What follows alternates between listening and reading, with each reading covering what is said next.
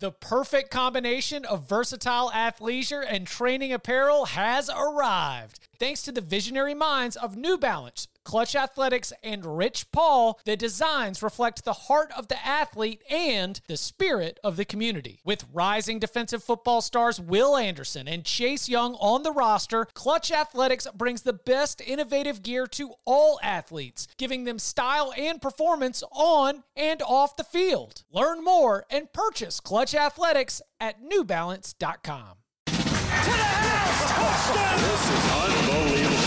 Welcome to the Cover 3 podcast with your hosts, Chip Patterson and Barton Simmons.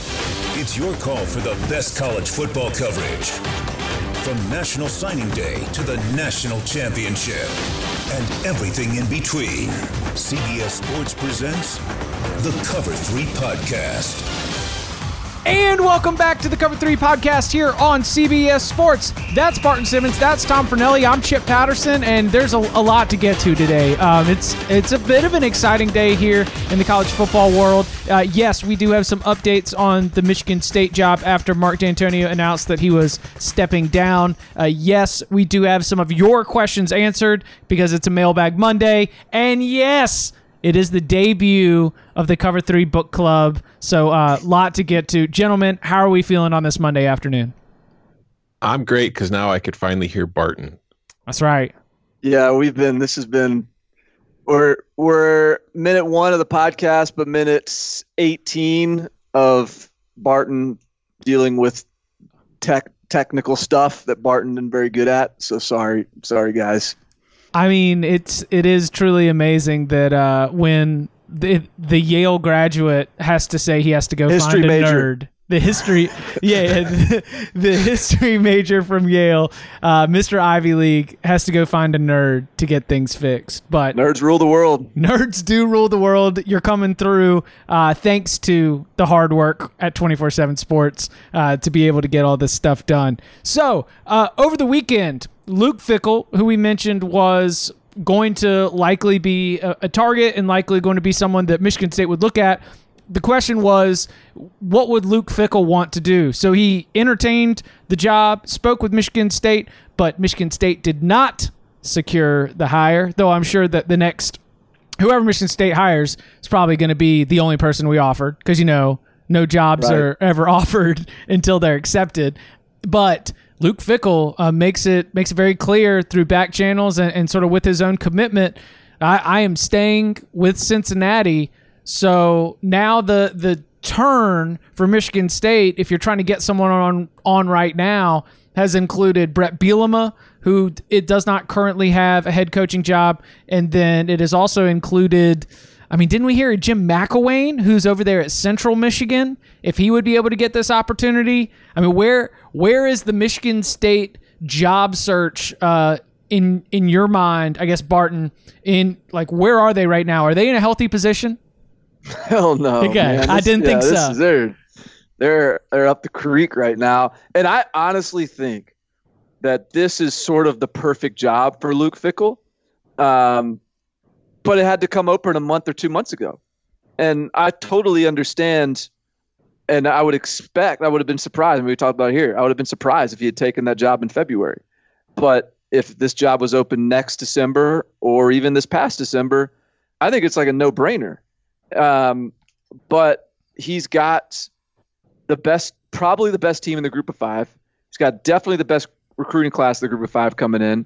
He's when USC comes open potentially, when maybe Lincoln Riley goes to the NFL, and maybe Dan Mullen goes to the NFL, when whatever the crazy coaching carousel thing happens, Luke Fickell after this season, where he's, you know, they could go 13 and 0 or something, uh, he's going to be the number one guy. And so why, you know, why leave? And you remember when you guys, I don't know about y'all, but when I would play uh, like college football, NCAA football on um on Xbox or PlayStation, and you're you start at whatever small school and you sort of build up a team and then you change to the next one. It was always really tough to leave after you just signed some baller ass recruiting class and you were like, you know what? I kind of these guys are so good. I want to just play with these guys.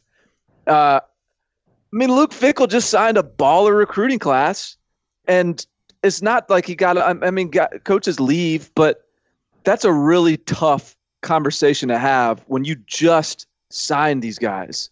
They are on campus in a lot of cases, and one of them is the highest rated Group of Five commit, and this kid Evan Prater that we've seen in years since um, Oliver at Houston. So I get all that. So that's my, that's the fickle thing for me. And then the other side of it is okay. Now who who's going to come? I, I I think Mike Tressel would just further sink Michigan State into this malaise, and then uh, you know Bret Bielema uh, maybe uh, Jim McElwain. Uh, eh. I think the the only one left out there that seems without sort of going into the, the coordinator ranks, of which I still think there's plenty of good ones out there, but in the head coach ranks, the only one that kind of makes sense that Mike would leave and is probably a good fit. I think Justin Wilcox makes sense. I mean, he's he's a defensive guy. He's yeah. I think you're you're not going to stay at Cal if you have an opportunity like Michigan State. There's just not enough football resources there. I don't think to make it worth your while long term. I think if he gets a Michigan State opportunity, I think that's one that that to me you jump whenever the time comes, whenever but, the regardless of when the time is. But is Wilcox somebody who might think you know like West Coast guy? I mean, he's from Oregon. He's coaching at Cal. Do you think that he'd want to come to East Lansing? I mean, he's coached at Wisconsin. He's he's he's made stops outside of the West Coast. Yeah, I just wonder if for him though, now that he's got like a head coaching, because I mean, he was at only at Wisconsin for a year and he was at Tennessee State for, for a while, years. right? Yeah. So I just I just wonder if he would considering he's already got a power five gig now obviously you know money money can be a great influencer but i just wonder if since he's already got a power five gig and he's out on the west coast he's from the west coast if he would want to take another power five gig in an area that he hasn't spent a ton of time in. But didn't sonny dykes just basically say like yeah you know what? I'm i'm good on this cow stuff. I'll I'll leave and go coach SMU. Do you? Uh, so you're suggesting that it just might be one of those places where, like, you get there and you look around, and if you don't love being in Berkeley, that it might not be uh, worth the squeeze. Yeah, I mean, and and I don't know. You look around and it's not a it's not exactly a rabid football environment no. out there in Berkeley. So I mean, maybe maybe Justin Wilcox Cox likes that. You got some job security in a situation like that, but uh, yeah, I just I also feel like he's in a position too where Cal might be pretty decent next year. So he's kind of like in a similar situation as Fickell, where it's like I don't know if he's ready to kind of cut bait on that because he might find himself in a similar position to Fickell next year, where maybe there's a better opportunity for him on the West Coast. Like let's say Cal has a very good year and maybe Clay Helton doesn't. Yeah. Yeah, but would Clay would USC really go after? I don't. I don't know, man. That I don't know. That I'm does not saying. seem like a. I don't This, think this strikes me as the next next step up for Wilcox. That makes sense. I don't see him. I don't see Justin Wilcox getting like he could get a, a Michigan State equivalent job somewhere, and I'm sure those opportunities will be there.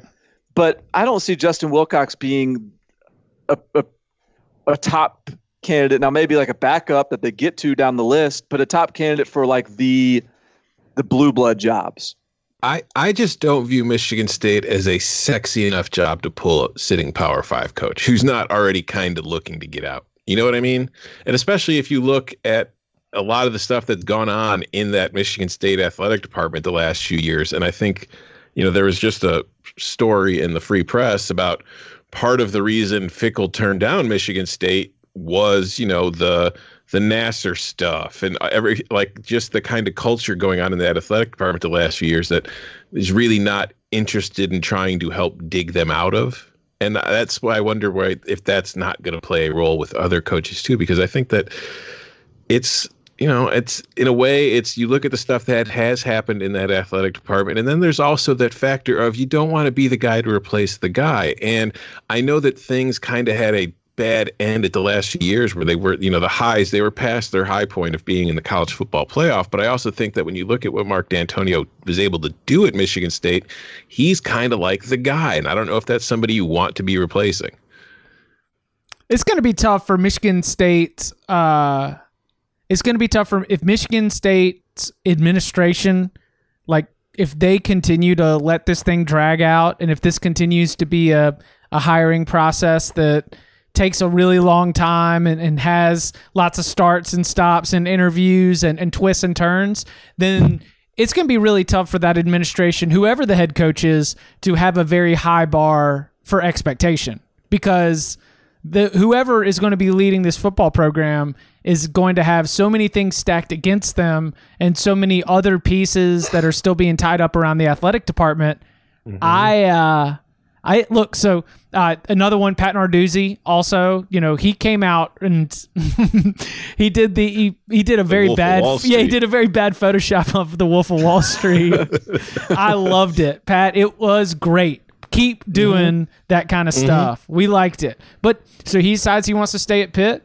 Uh, you know, Luke Fickell wants to stay at Cincinnati. You know, you mentioned this Mel recruiting class. Tucker decides he's going to stay at Colorado. Wow, like Robert Saleh, the the 49ers defense coordinator, decides he's going to Well, that- you know, backs off there too. That was never like a connection that made sense to me because that dude's going to have an NFL gig within Right. a year or two. So it's like I when I saw his name like as a I was like, why? Why in the world would he leave what he has for Michigan State? It's not. A, I don't mean that to sound bad about Michigan State. I just mean that's an NFL head coach right there. Why would why would he go to a college Scott right now? when when the job was opened, I was defending it as a top 25 job, and if I only use if my data is the responses of all these other head coaches, then I don't think Michigan State is a top 25 job right now. It might it can be a top 25 mm-hmm. job. It can be a top 15 job probably. But I right now based on the way that other head coaches and timing is 100% a factor here, but just based Yes. on who these coaches are, the fact that they're all saying thanks but no thanks,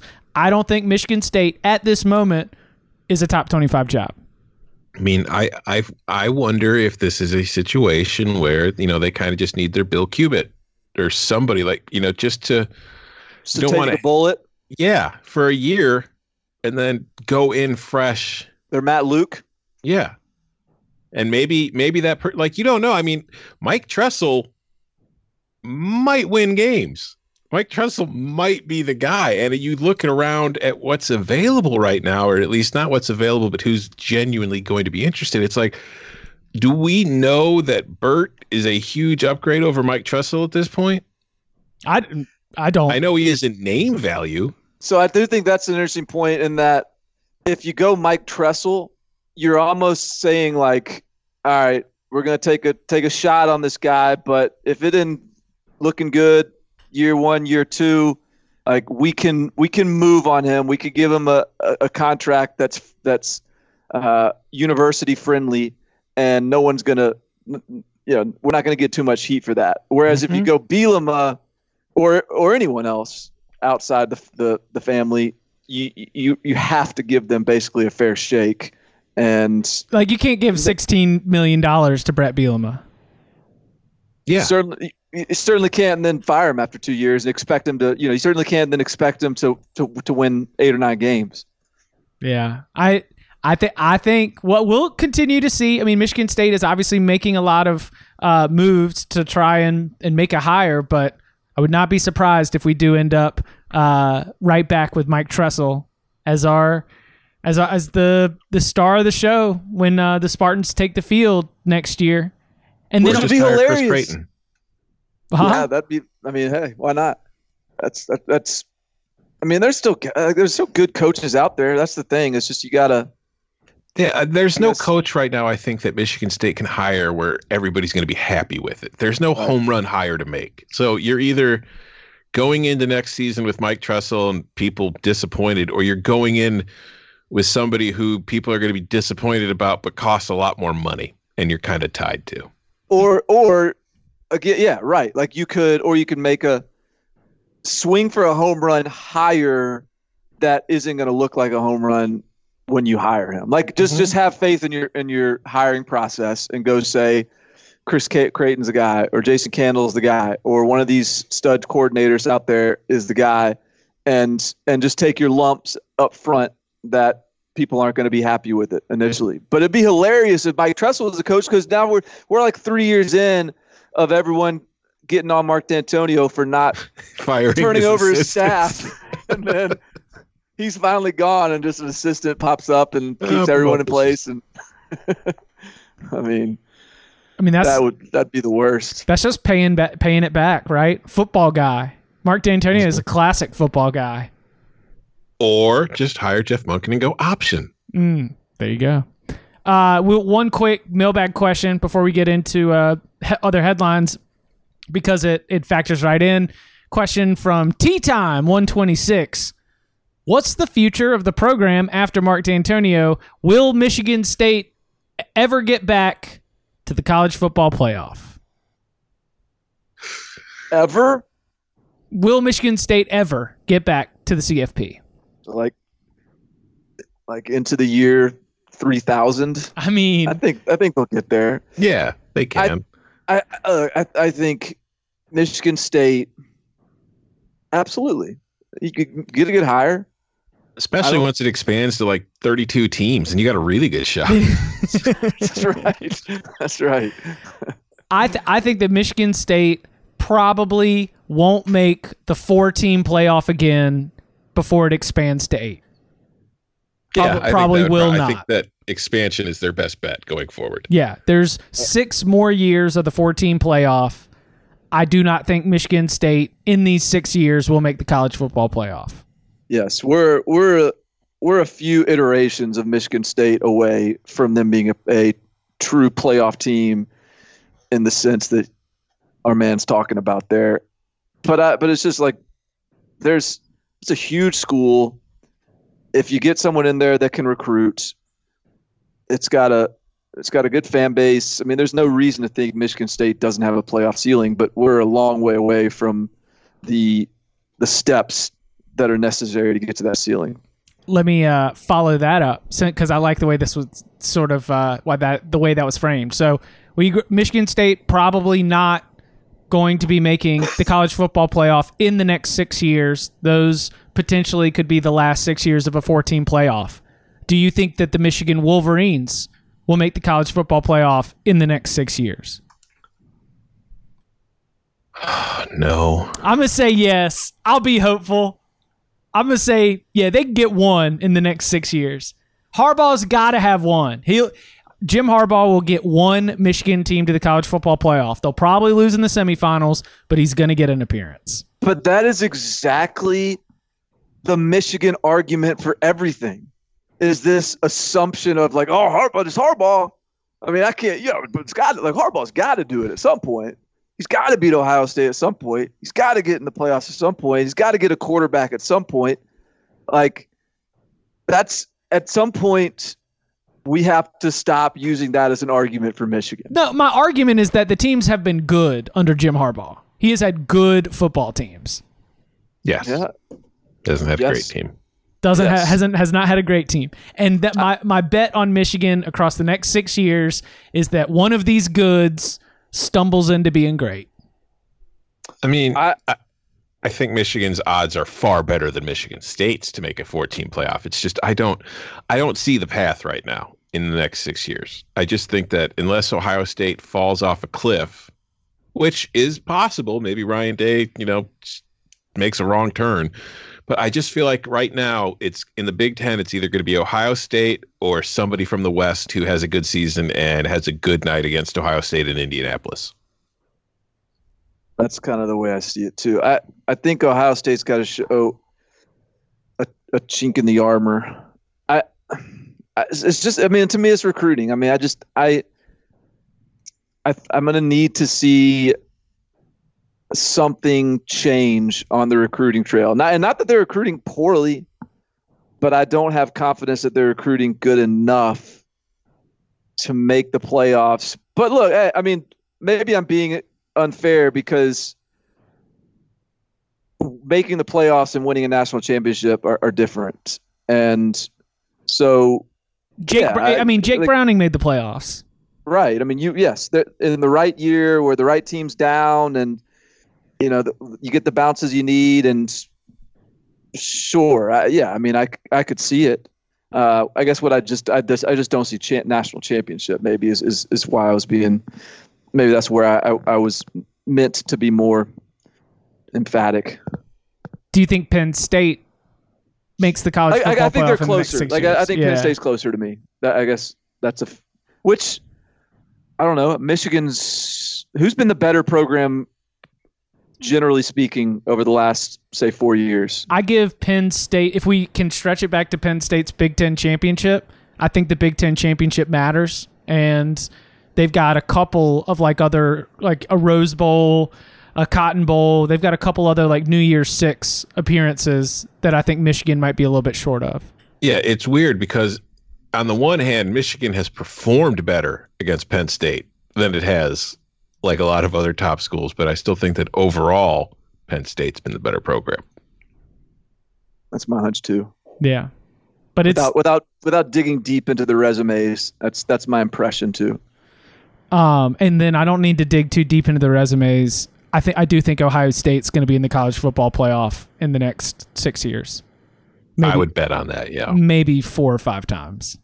maybe. maybe all six. Uh, coming up on the other side, more of your questions and our answers next.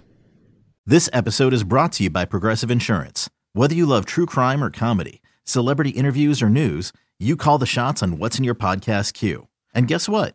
Now you can call them on your auto insurance too with the Name Your Price tool from Progressive. It works just the way it sounds. You tell Progressive how much you want to pay for car insurance, and they'll show you coverage options that fit your budget. Get your quote today at progressive.com to join the over 28 million drivers who trust Progressive. Progressive Casualty Insurance Company and Affiliates. Price and coverage match limited by state law. Robert Half research indicates 9 out of 10 hiring managers are having difficulty hiring. If you have open roles, chances are you're feeling this too. That's why you need Robert Half. Our specialized recruiting professionals engage with our proprietary AI to connect businesses of all sizes with highly skilled talent in finance and accounting, technology, marketing and creative, legal, and administrative and customer support. At Robert Half, we know talent. Visit roberthalf.com today. Hey, uh, before we get into the mailbag, there was a few assistant coaching carousel stuff. I, I, I kind of thought might be interesting to run through. Yeah, Y- nah, Y'all good with that? yeah, for Yep. sure. Should I dive in? Yeah, go for it. So, I thought a couple interesting things started popping lately on the carousel. First of all, have y'all seen how how this Tennessee staff has turned over? Yes. so I'll run it run run through it here. Uh, defensive line coach Tracy Rocker to South Carolina. Outside linebacker coach Chris Rumph to the Texans. Inside linebacker Kevin Sherrer to the Giants. I want to talk about that Giant staff in a minute. Wide receiver coach David Johnson to Florida State. Director of player personnel Drew Hughes to South Carolina. That's pretty. That's pretty serious turnover right there. Yes. That's- they, they hired Jay Grand. They promoted Joe Osavat, Osav, Osavet.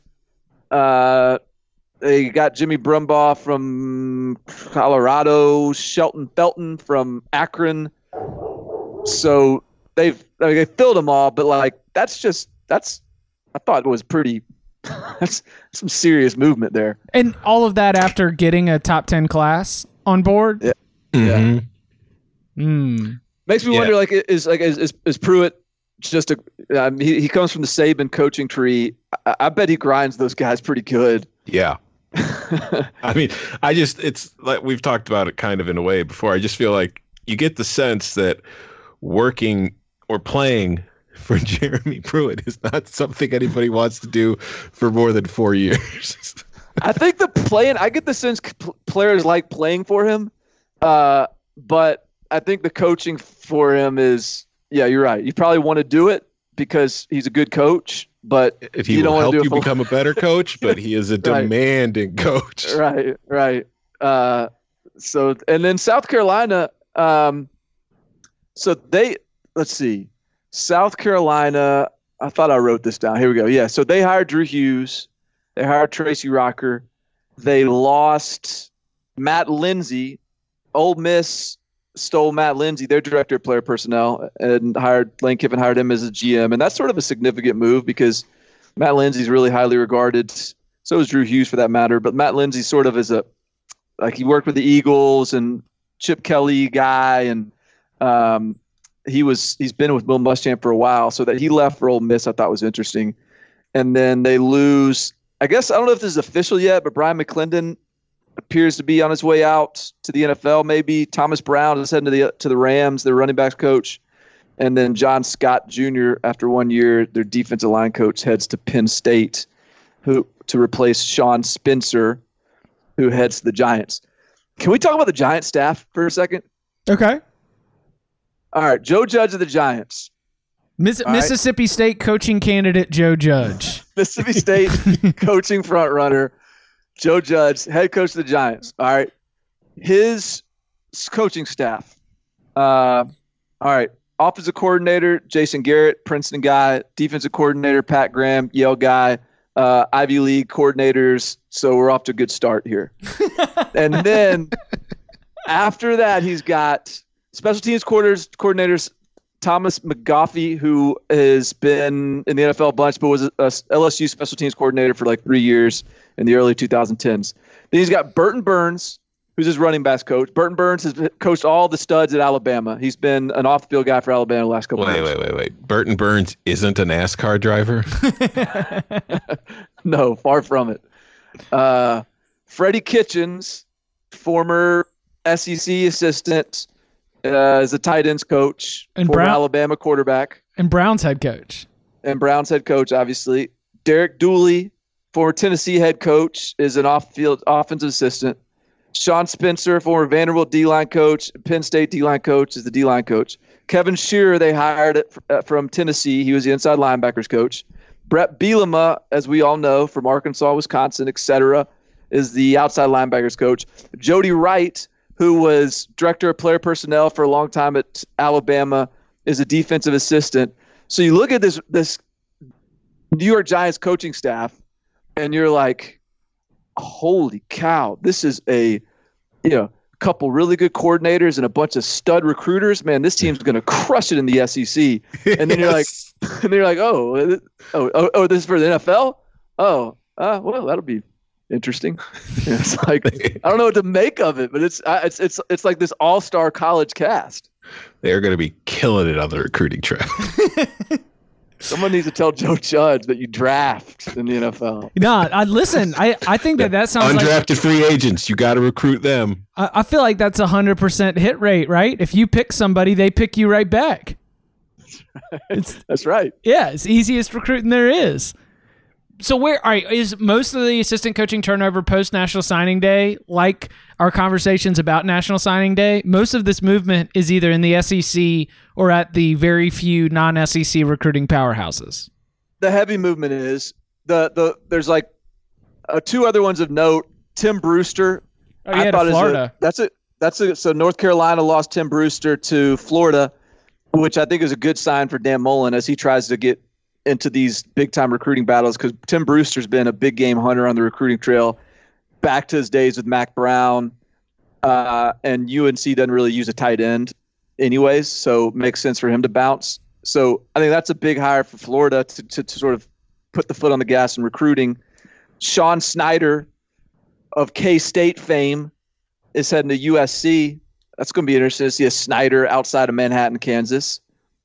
And then Rutgers just keeps on loading up with Princeton guys. They got they got Sean Gleeson, the former Princeton OC.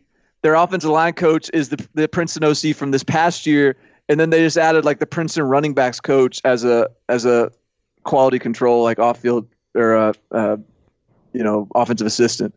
Uh, so Rutgers may look a little bit like uh, like Princeton. A lot of Princeton guys getting jobs this cycle. What does that mean for their uh, for their outlook? Is Princeton just like constantly turning in like a like a five and five season? No, Princeton's been pretty good lately. Okay. They, and, and their offense has been really creative. And uh, so, you, you know, you could see some cool stuff. A And, uh, backdoor cuts. Yeah, Prince. I was got a Princeton offense joke sitting there somewhere. that's right. Uh, Uh, so, anyways, I had to. Sorry for geeking out on, on assistant coaching carousel, but it's it's been kind of interesting the last couple weeks. I would say the the the note that I will probably take away from that report is to not be so hasty with my uh, enthusiastic Tennessee support going into 2020. Yeah.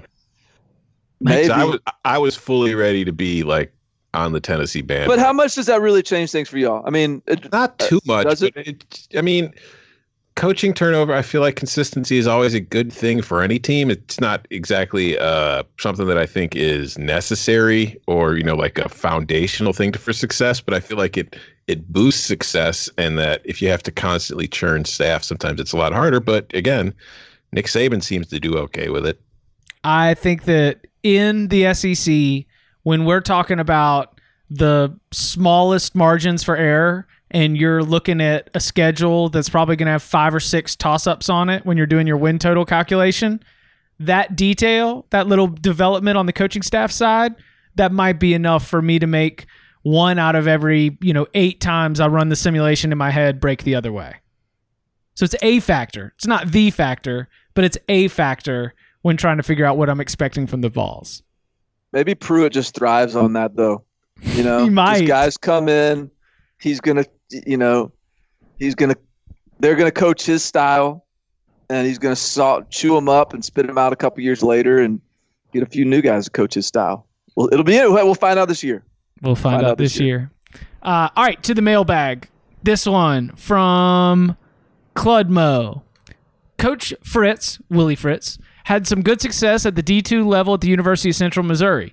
He seemed to perform even better when he moved to the FCS and now FBS as he has more accesses, more access and resources and better athletes. What Power 5 teams do you think could have the most what Power 5 th- teams do you think he could have the most success at and how could he compete with playoff contenders? Willie Fritz, Power 5 jobs, what would be a good fit and could he run with the big dogs? That's obviously directed. You may not have been specifically directed at him, but uh, inherently that is a Tom Fornelli question. Uh, I, I mean, this isn't a thing about Eli Drinkwitz, but I think Mizzou should have hired Willie Fritz. Honestly, I, uh, I feel like that's the kind of job where he would do good at because I think if any Power Five school is going to hire Fritz, it can't be one of the big dog teams that are competing for playoff spots that you know recruiting lifeblood kind of thing. I think it has to be one of the second tier kind of power five schools in this situation because Fritz is the guy that needs to bring in his system and bring in his guys and build it up, whereas he's just a good coach. So if you look, I would say it's not a particular school, but you know, I thought Willie Fritz would have been a good hire for Kansas State. They st- clearly looks like they made a good hire last year. I think that he would be a good hire for a lot of those kinds of teams. So Missouri, Kansas State, you know, if we're looking elsewhere in the Big Ten, I think a Texas Tech would be a good place for Willie Fritz. In the Big Ten, we're talking about your Indianas, your Illinois, your Purdue's. Uh, you know, it's just it's.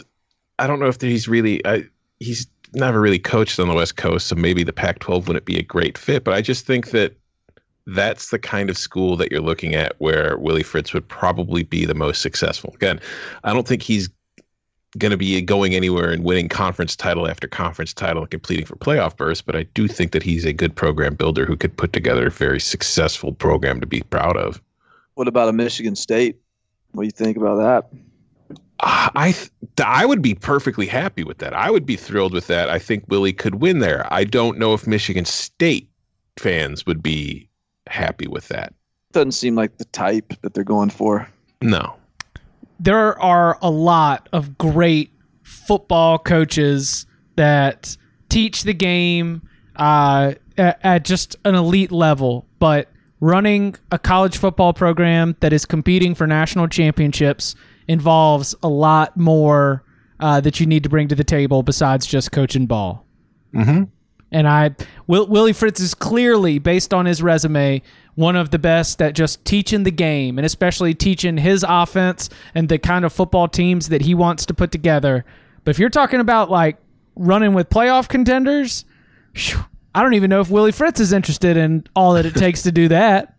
You know, he might just be comfortable coaching ball, and if he can do that and make make good living, then uh, then that might be enough for him. I will say that if Willie Fritz shows up at any of those uh, sort of like the because what you were mentioning with your Illinois, your Indiana, your Kansas State, your Texas Tech, you're just basically talking about the like the the fringe or just outside of the in club. Like they're not the popular kids in the conference. They're not the ones that get to sit at the best table when the whole conference gets together for retreats. But you know, Like that- they're invited to the party, but nobody's like saying their name when they walk in the door. right, Like, exactly. hey, it's Illinois here. Yeah, you're you're gonna have a little bit of a chip on the shoulder, and a Willie Fritz, like we're just gonna out execute you, is a good a good type of football team for a chip on the shoulder school. But yeah, I don't I don't know about uh, national championships. Uh, all right, let's do this little uh, proposition from J Egg Zero. Who do you see being the first to overtake the champion in their respective conference? And this these are what he offered. Feel free to substitute. Florida State over Clemson, Texas over Oklahoma, Michigan over Ohio State, Auburn over Alabama, or USC over Oregon. Which is number one, wow, we've already cemented Oregon as the uh, right? the Pac the Pac twelve powerhouse. Uh, but yeah, I mean, which which of those do you think uh, seems like it'll be the next one to happen? So I think there's two ways of looking at this. I think you look at it in terms of just what, which is the first one to do it in a single year, and then the other way to look at it is which one is the first to do it, oh, like to where they are the class of the conference. Okay, Because I think that's a, like you. could- I mean, Texas, it could happen next year. You know, it. So I mean, clearly the answer to me on that is is either Texas or USC. If I got to pick one, uh, I'm probably going Texas. Um, I think if we're talking about over an extended period of time, who was the first to be to become the premier team in that conference over the other? Uh, I would say. I, almost. I mean USC. yeah, Yep. It wouldn't take much for USC to get back. Right, right. And and you know what? Florida State over Clemson. I say like I'm I'm pushing that off, but it's not because I don't believe in Mike Norvell getting Florida State to a good level. You're just talking about supplanting Clemson. Like Yeah, Agreed. so that's a tall mountain to climb. yeah, yeah, yeah. Florida State can get to a place where it I mean it could be a top 10 team in not too long, but you're talking about moving Clemson out of the way. Texas over Oklahoma, I agree. That that could happen at any one time, though Oklahoma probably does have the more uh, long-lasting power that's been established in the Big 12 era. Michigan over Ohio State, 14 out of or 15 out of 16, get out of here. Uh, and Auburn over Alabama. Auburn's done it. Like they've they've done it once. You know, they've won the SEC West. You know, they've won uh, a couple Iron Bowls. They've, you know, Gus Malzahn's ha- had a nice, nice little taste of success against Nick Saban. But you can't tell me that Auburn is going to be moving Alabama out of the way. That conversation has to also involve an LSU or a Georgia or a Florida. Yeah, I think Auburn is the likelier for any given season to do it because I mean, well, we just saw Alabama didn't win the division this year, and it's not won its division a couple times the last few years. But I do, I agree. I think long term, if we're just talking about to take over as the premier program in the conference, I think USC over Oregon is the most logical way to go in this question. All right. Uh, this question's from WDE Frank. Sounds like an Auburn fan. Auburn. Who does he root for? uh, outside of the returning Tier One quarterbacks, which he is defined as Trevor Lawrence and Justin Fields, if you could take one quarterback from any school and magically transfer them to another with no penalty, who would you move and to where for the 2020 season? Is there anyone who could propel a good team into a contender? Love the show. Can't wait for the book club.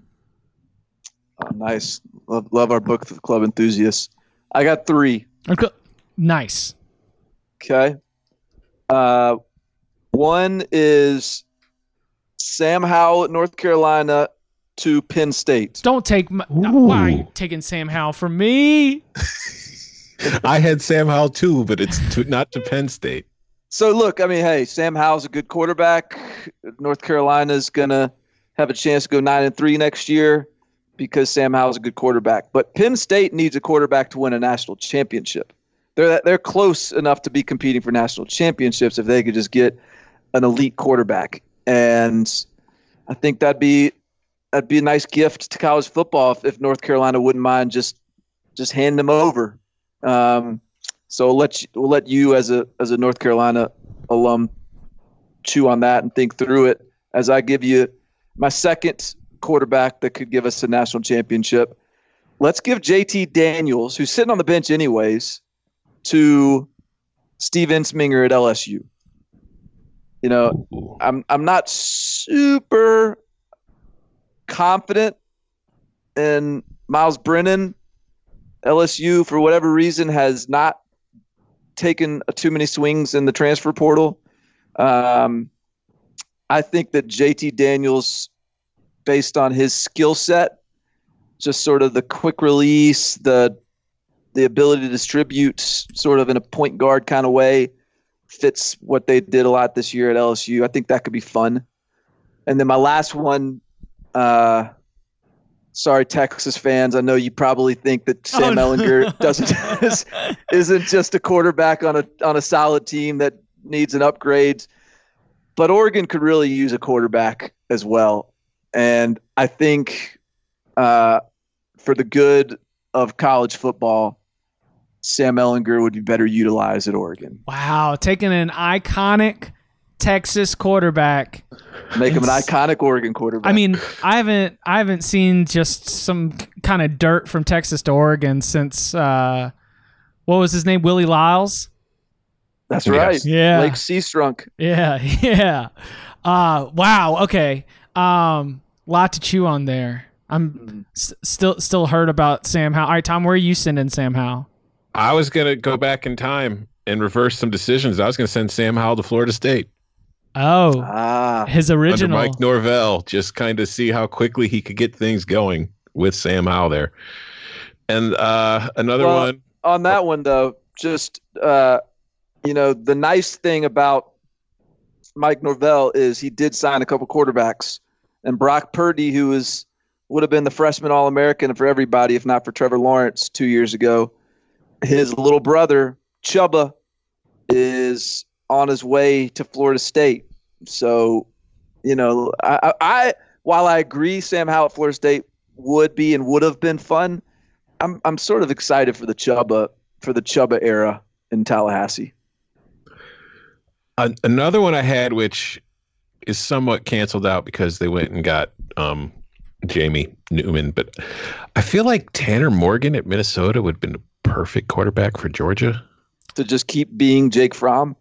I, I think to be a better Jake Fromm in a way, but I think that you know that I don't think that's a huge. I don't know if he'd really turn them into a title contender because I kind of already considered Georgia to be that. But I thought that was an interesting fit. But my other one is I took Kedon Slovis and put him at Penn State, just because I don't know if USC is going to be ready to win a national title by the time he leaves for the NFL, and I think that maybe throwing him at Penn State would be a way to accelerate what the Nittany Lions are doing.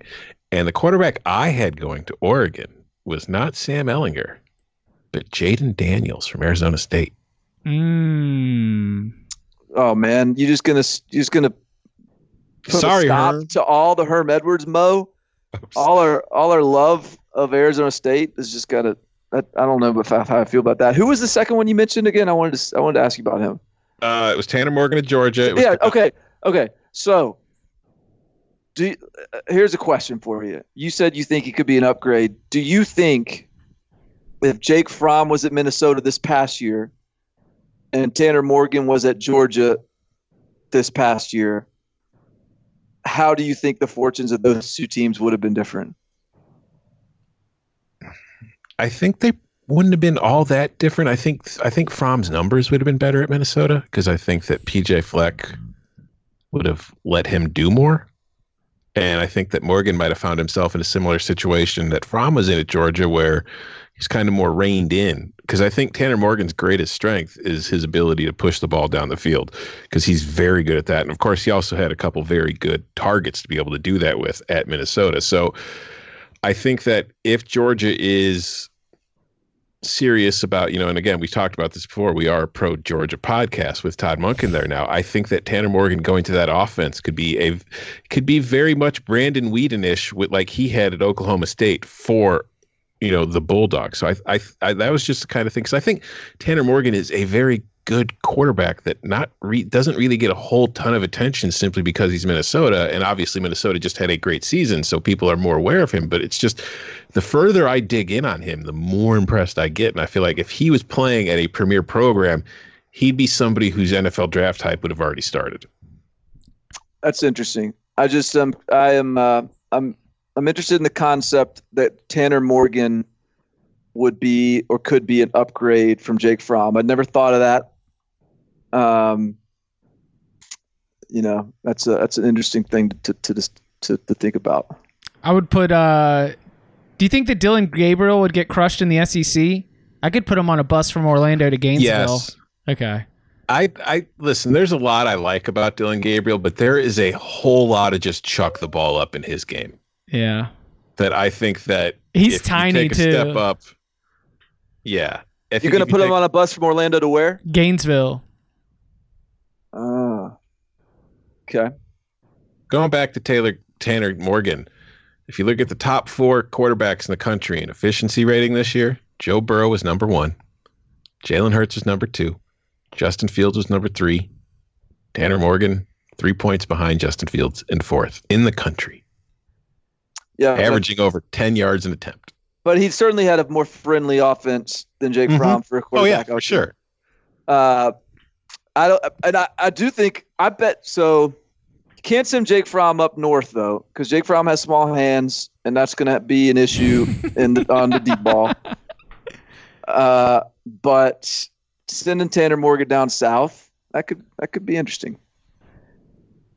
All right. Are you guys uh book club Who were time? yours? Oh, I had Dillon Gabriel going from uh UCF to Florida. Yeah. Yeah. That was it. Uh Yeah. yeah. Yeah. I mean, y'all I, know what? I would take Trevor Lawrence and send him to Champaign. I would uh I would take Justin Fields and put him at Oregon. I would take uh Sam Howell and I would send him to Texas. Is Sam Howell an upgrade at Texas over Sam Ehlinger? I, I can't, I cannot, I can't get there. I mean, I, maybe, but you wouldn't. You can't do that to Sam. Ehlinger. I don't think I don't think sophomore year Sam Howell is better than a possible senior year Sam Ehlinger. I think that senior Sam Howell might be better than senior Sam Ehlinger. Buddy, we ain't seeing senior Sam Howell. That's my yeah, that's what I'm saying. I think that he's got a much higher ceiling. Uh, all right. Well, uh, here we go. Live. Let's let's let's open the door and let's take a look into the Cover Three Book Club.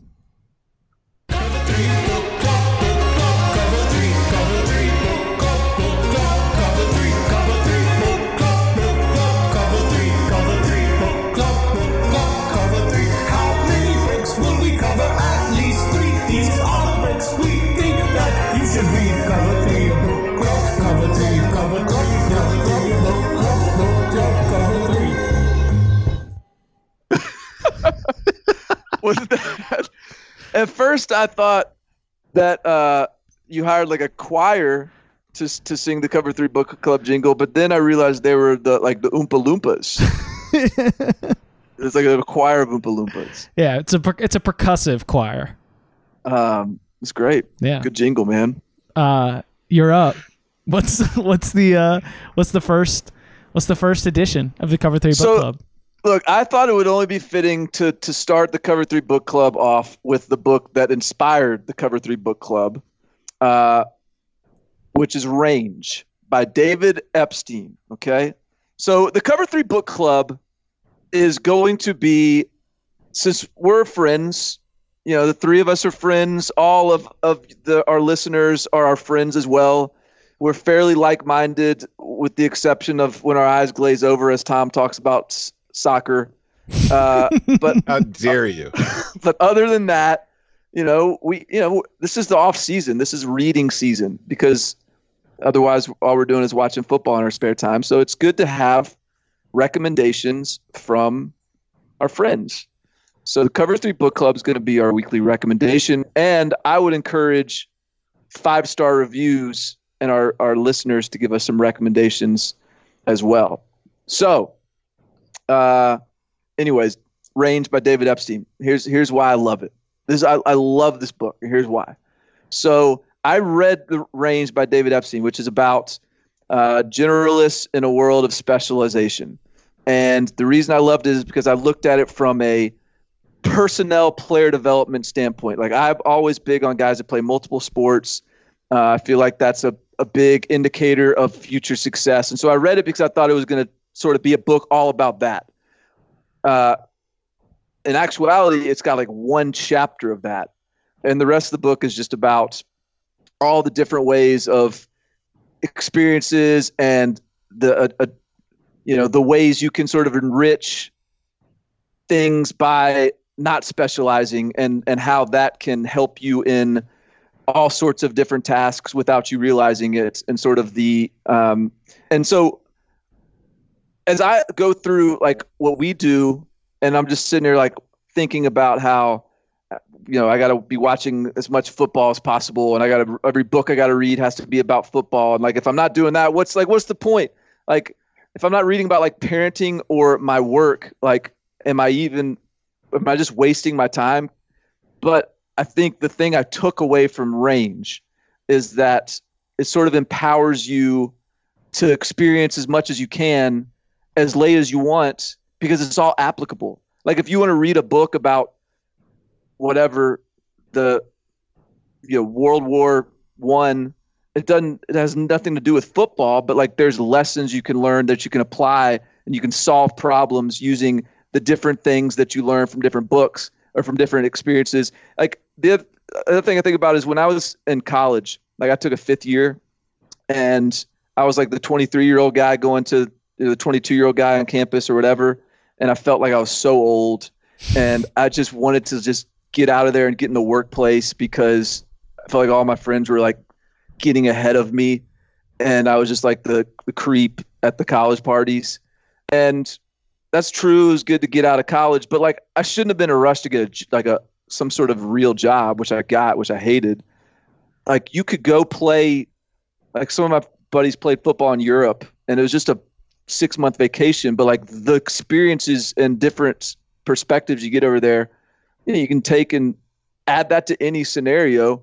And so I love the idea now of just sort of being, you know, everything counts you know, just because you take a, a trip overseas somewhere and you're taking a week off of work, like whatever you pick up from that trip, you can sort of apply to any job you you have in different ways.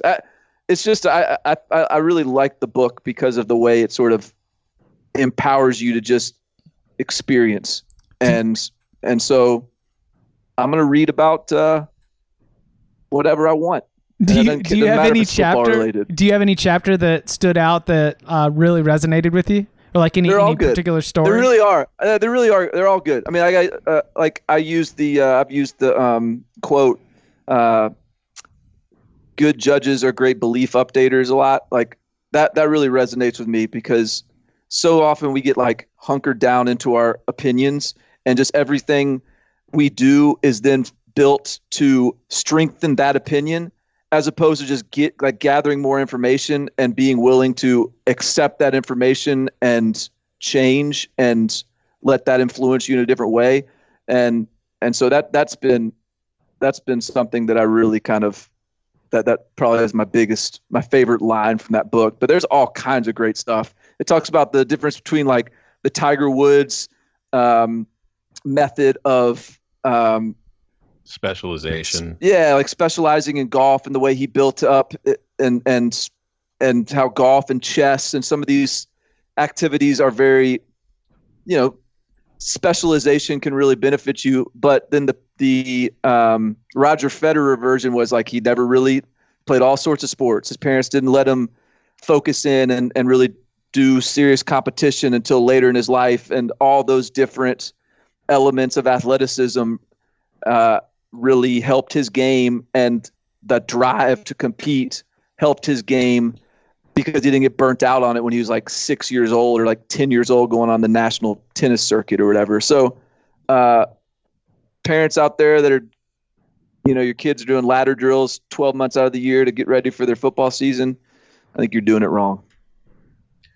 Yeah, it's funny. I I've read Range as well, and I read it right after I read another book called Peak, which is it's like a yin and yang kind of thing. Because Peak is a book that kind of talks about the whole Tiger Woods method and like deliberate practice and specialization, and how if a person spends a lot of time, particularly if you start you're you know like a kid young and have them specialize in one thing, that's the best way to become you know a savant or a genius or an expert, whatever kind of word you want to use for that one particular thing. And there's like science and studies that show that this is capable and this is how it works. Like, you know, Mozart wasn't just some kid that was born that knew how to play all these instruments and write music. It's like literally all he did from a very young age, and it became who he was because of it. And then you go into range, which is like Bart talked about, where it you know, it covers pretty much the benefit of being well rounded, of not just focusing on one thing. And I think the best way to summarize the message behind it is never stop learning, I feel like is a way to do it. Just don't settle for any one thing and say, okay, that's the way this is, or th- think of who you're even not just I'm talking about forming an opinion, but thinking of who you are as a person. Don't say, you know, Chip, I'm a podcaster. I'm a college football writer. Barton, I'm, you know, the recruiting guy for 24/7. Tom, you're, you know, a college football writer. Don't ever just decide that's who you are and focus on being that because there's, you know, you can still do all those things while still learning a whole lot more about a whole lot of different things and there's other ways to learn and like you said too, like with traveling, I always felt like traveling the world is one of the best things anybody can do just as far as getting new perspectives on the way that the world works. Because if you look at how our lives go so much of the time we're kind of focused on that one thing that's the most important thing in our life at the moment whether it's our relationships or whether it's our jobs whatever and you don't often think about how the world works for other people in other situations and i think that doesn't really do us a whole lot of good. So after reading those two books i'm much more strongly identified with range than i did with peak although i think both have very good points and things that are worth considering. I think that range is probably the quote unquote better way to go about things. So and to to relate it to football too. So we talked with Stephen Prather, who's from Sports Source Analytics, who does a bunch of coaching stuff, and and one of the things he always talks about too is like, a most important thing for a coach about beyond all the X and O stuff is hire someone smart, and mm-hmm. and he also says like, and I think this is a great point is it's important. I think it's like coaches will a lot of coaches, not all, but a lot of coaches are like, you know, they take that that workout every day really seriously. They got to get their workout in, you know, to get their to be sharp and and stay disciplined on that front. I I really think for anybody, but especially for coaches too, you know, it's okay for your 17 hour grind work day where you're in at 5 a.m. and you're leaving at 11 p.m. As as as much as those coaches grind themselves out, like if they're not budgeting in, hey, like a little bit of time in the morning or whatever, just read a non football book. Like I think that helps sharpen their mind. And I think it's something that's important for everybody.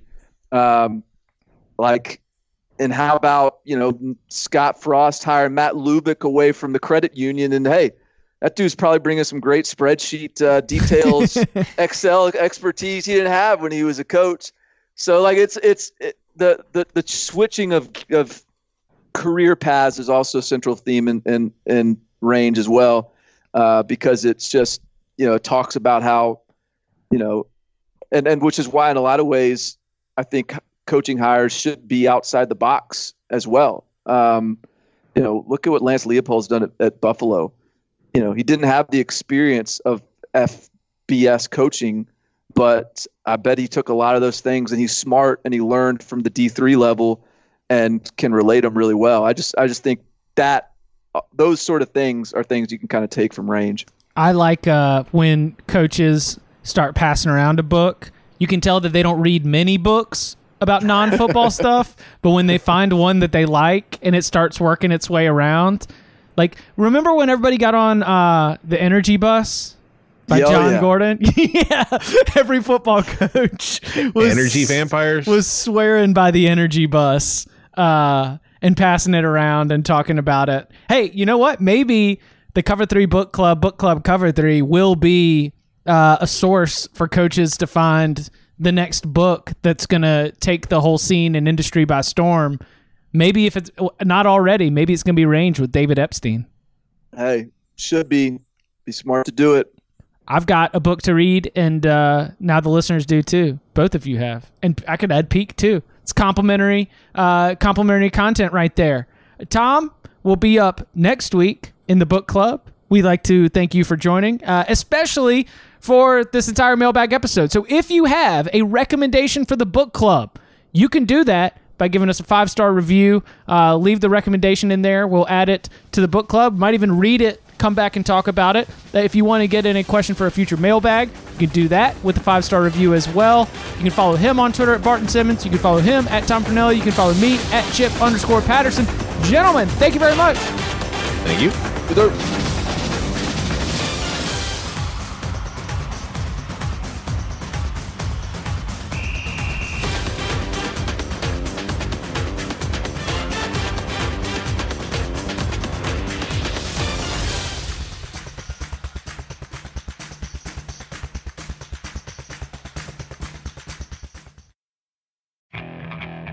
Okay, picture this.